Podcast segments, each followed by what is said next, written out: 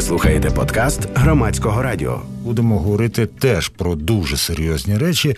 Перша тема податкова політика нинішнього уряду. Я запросив фахівця, людину, яка неодноразово тут спричинювала великий великий слухацький інтерес. Руслан Анфілов, голова фундації креативного бізнесу. Будемо з ним говорити про те, що президент підписав два закони, що передбачають податкові преференції для транспорту, що використовує біопаливо або працює від електроенергії, а також податкові пільги для підприємств, що їх виробляють. Але коли я позвонив панові Руслану і кажу, будемо про це говорити, він каже, будемо говорити про це, а ще про взагалі податкові ініціативи Володимира Зеленського. Отже, не вичерпується оцим податкова політика президента. Абсолютно, не тільки той закон, про який ви сьогодні сказали. Один із е, теж нових базових законів, і абсолютно інноваційний, це закон про підтримку цифрової економіки, яку теж сьогодні підписав е, президент, і він фактично вступає вже в дію. До речі, якщо про податкові пільги для е, енергетичних компаній в нас були прецеденти, то фактично зміни, то цей закон він абсолютно виписаний по-новому і передбачає абсолютно нову, нову річ. А що означає, це може вам це відомо як людині, яка знається на податковій політиці, а мені абсолютно нове, я не розумію. Ну, фактично, фактично, сьогодні ця ініціатива полягає в тому, щоб опанувати певний цифровий ринок. Е, не секрет, що за останні два роки е, держава фактично не втручалася в діяльність е, комп'ютерщиків наших it галузі, і вони знайшли для себе можливість працювати на, е, на формі спрощеної податкової системи через ФОП. І таким чином це. Фактично стало базою для того, щоб ця галузь дуже сильно сьогодні розвинулася в Україні і при цьому легалізувалася. Тобто, якщо раніше комп'ютерщики собі працювали взагалі без угод, то на цей раз вони почали формувати себе як ФОПи. І оце з'явилася величезна така структура, яка на сьогодні, е, як стверджують фахівці, фактично за експортом прирівняна до аграрного бізнесу в Україні. Тобто це величезний поток грошей. Руслан Анфілов у студії громадської хвилі. Я так захопився оголошенням, що у нас буде музика, що е, забув нагадати, що у нас працює телефон прямого етеру 0800 750 490. Ви можете безкоштовно поставити ставити запитання всім нашим співрозмовникам і співрозмовницям. Ну а якщо з якихось причин ви не хочете, щоб ваш голос лунав в етері, ласкаво прошу писати на Viber 067 67 404 76. Я тоді ваші запитання і зауваження зачитаю. І От навіть без нагадування людина, яка підписується активний патріот, уже написала на тему нашої податкової розмови пише активний патріот. Я гадаю, податкова повинна перетворитися на кризового консультанта, який допомагає підприємцю більше заробляти, надавати консультації, допомагати виходити на зовнішні ринки, а за успішність регіона і преміювати. Ну, я підтримую тезу шановного пана активного активного патріота. активного патріота, тому що дійсно і проголошується про те, що сьогодні податкова має стати сервісною службою, яка насправді має допомагати громадянам добровільно сплачувати податки. якщо в когось є якісь проблеми, то податкова мала б це допомогти. Пане Руслане, я розумію, добровільно сплачувати податки допомагає. А хто не хоче добровільно сплачувати? Ну сьогодні наша е, сьогодні наша податкова фактично має і контролюючі органи, і органи фіскальні, так би мовити, да, які сьогодні примушують сплачувати, можуть стягувати. І ці ініціативи, до речі, останні які дії, які прийняті, вони достатньо е, дискусійні. І сьогодні говорять про те, що податкова, наприклад, матиме е, матиме змогу списувати без суда відповідні податкові заборгованості з підприємств і підприємців. І це сьогодні вже викликало достатньо широку такий розголос, багато протестів, і про це говорять принаймні хто, опозиція. Хто ж протестує проти добровільного чи там без е, санкційного списання боргів?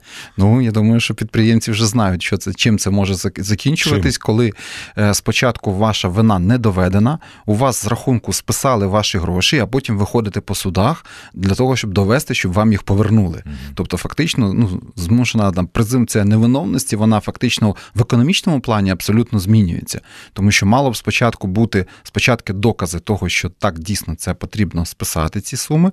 А далі вже потім і і рішення відповідне суду, а вже потім має бути відповідні дії. Ну, е, законодавці говорять про те, що так воно і буде, але насправді, ну, принаймні, опозиція дуже сильно виступає за те, що це є якраз і порушення прав і відповідний тиск на підприємців, причому не на олігархів, не на великі підприємства, а саме на невеликих е, підприємців, які не можуть себе захистити в цьому плані. Повернімося до тих законів, з яких почалася наша розмова. Нагадаю, що президент Зеленський підписав два закони, що передбачають податкові преференції для транспорту, що використовує біопаливо або працює від електроенергії, а також для підприємств, що е, цей транспорт очевидно виробляють.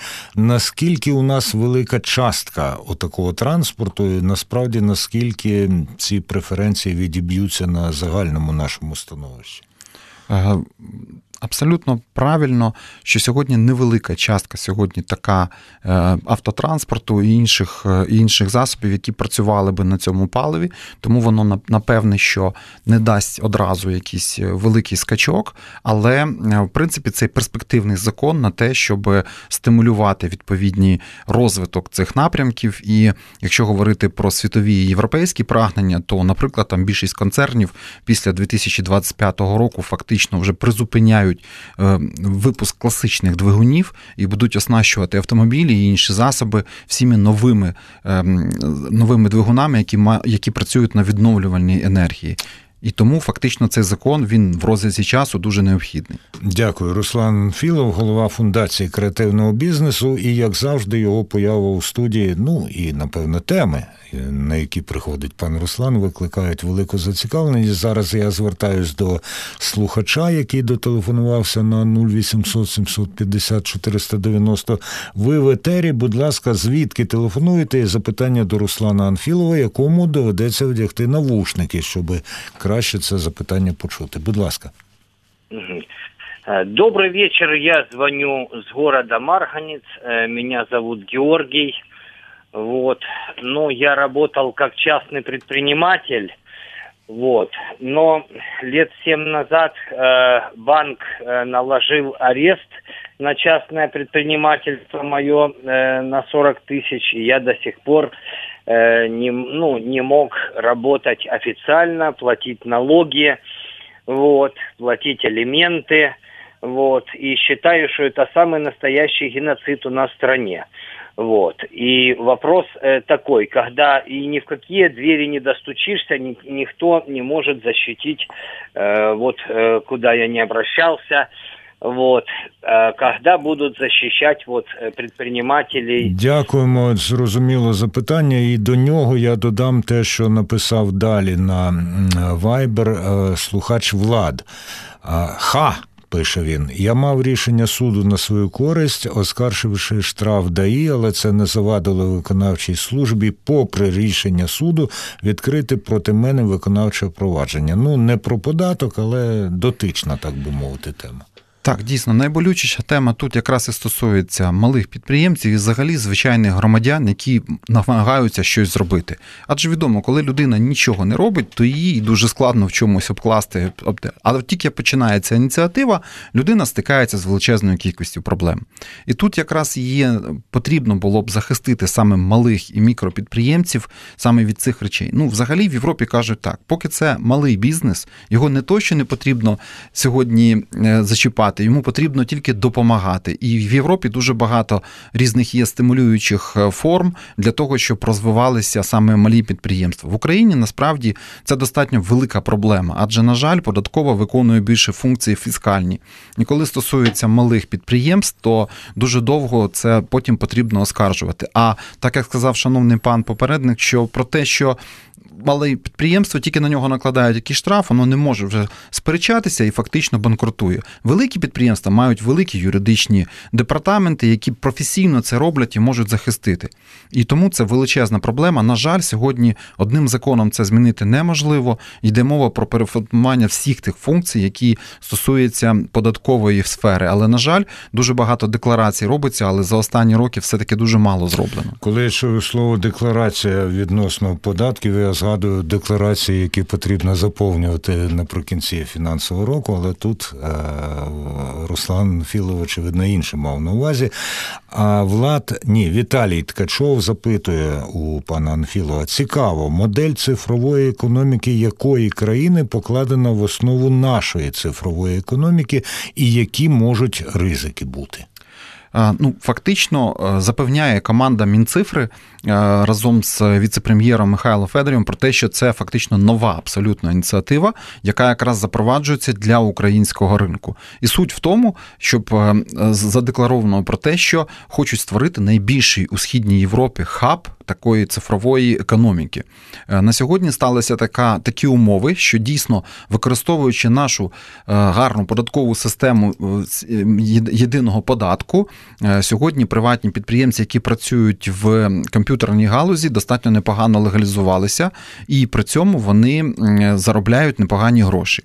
І якраз і постало питання про те, щоб все це перевернути в нову форму і використовувались різні абсолютні форми різних країн.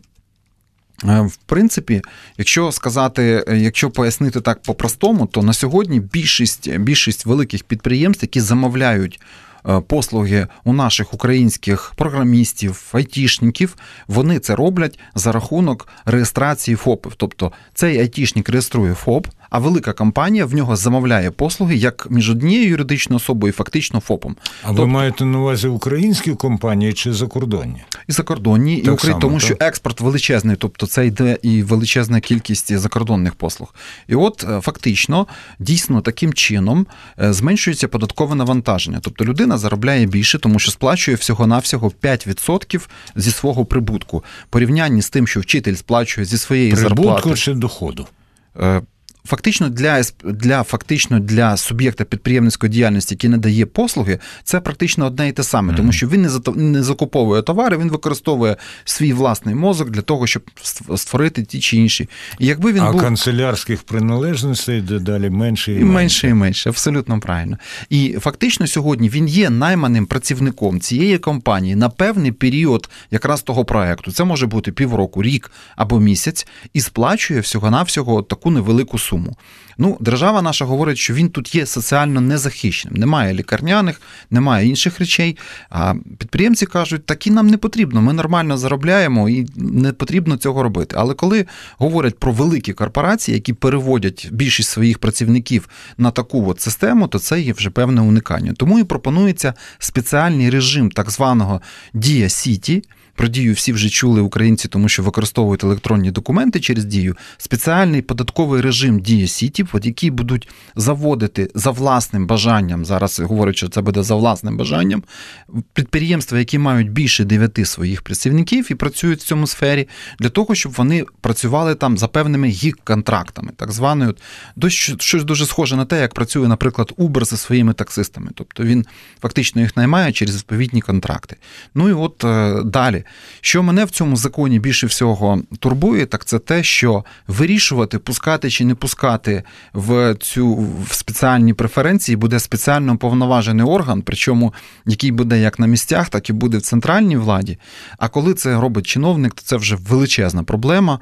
Мені б здавалося, що якби це був перелік виняткових якихось правил для того, щоб досягнення критеріїв, і після цього можна було зробити, тобто забрати чиновника з прийняття рішення було б набагато простіше. Ну і головне, про що говорять і всі підприємці, що сьогодні цей закон, який прийнятий, це рамочний, базовий, який дозволяє це зробити. А от все, що стосується податків і дальших примусів, буде прописано в наступних законопроектах, які вже опрацьовуються там в першому і другому читанні, фактично будуть прописані в змінах в податковий кодекс України.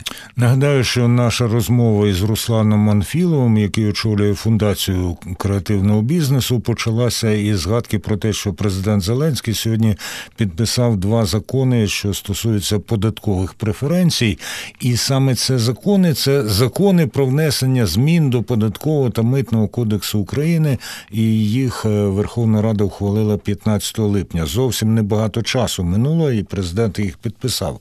За вашою оцінкою, ті зміни, які зараз відбуваються в податковому і митному кодексах, це цілеспрямована і системна політика, чи це все ж таки спроба вхопитися за щось, на чому можна набрати політичний капітал?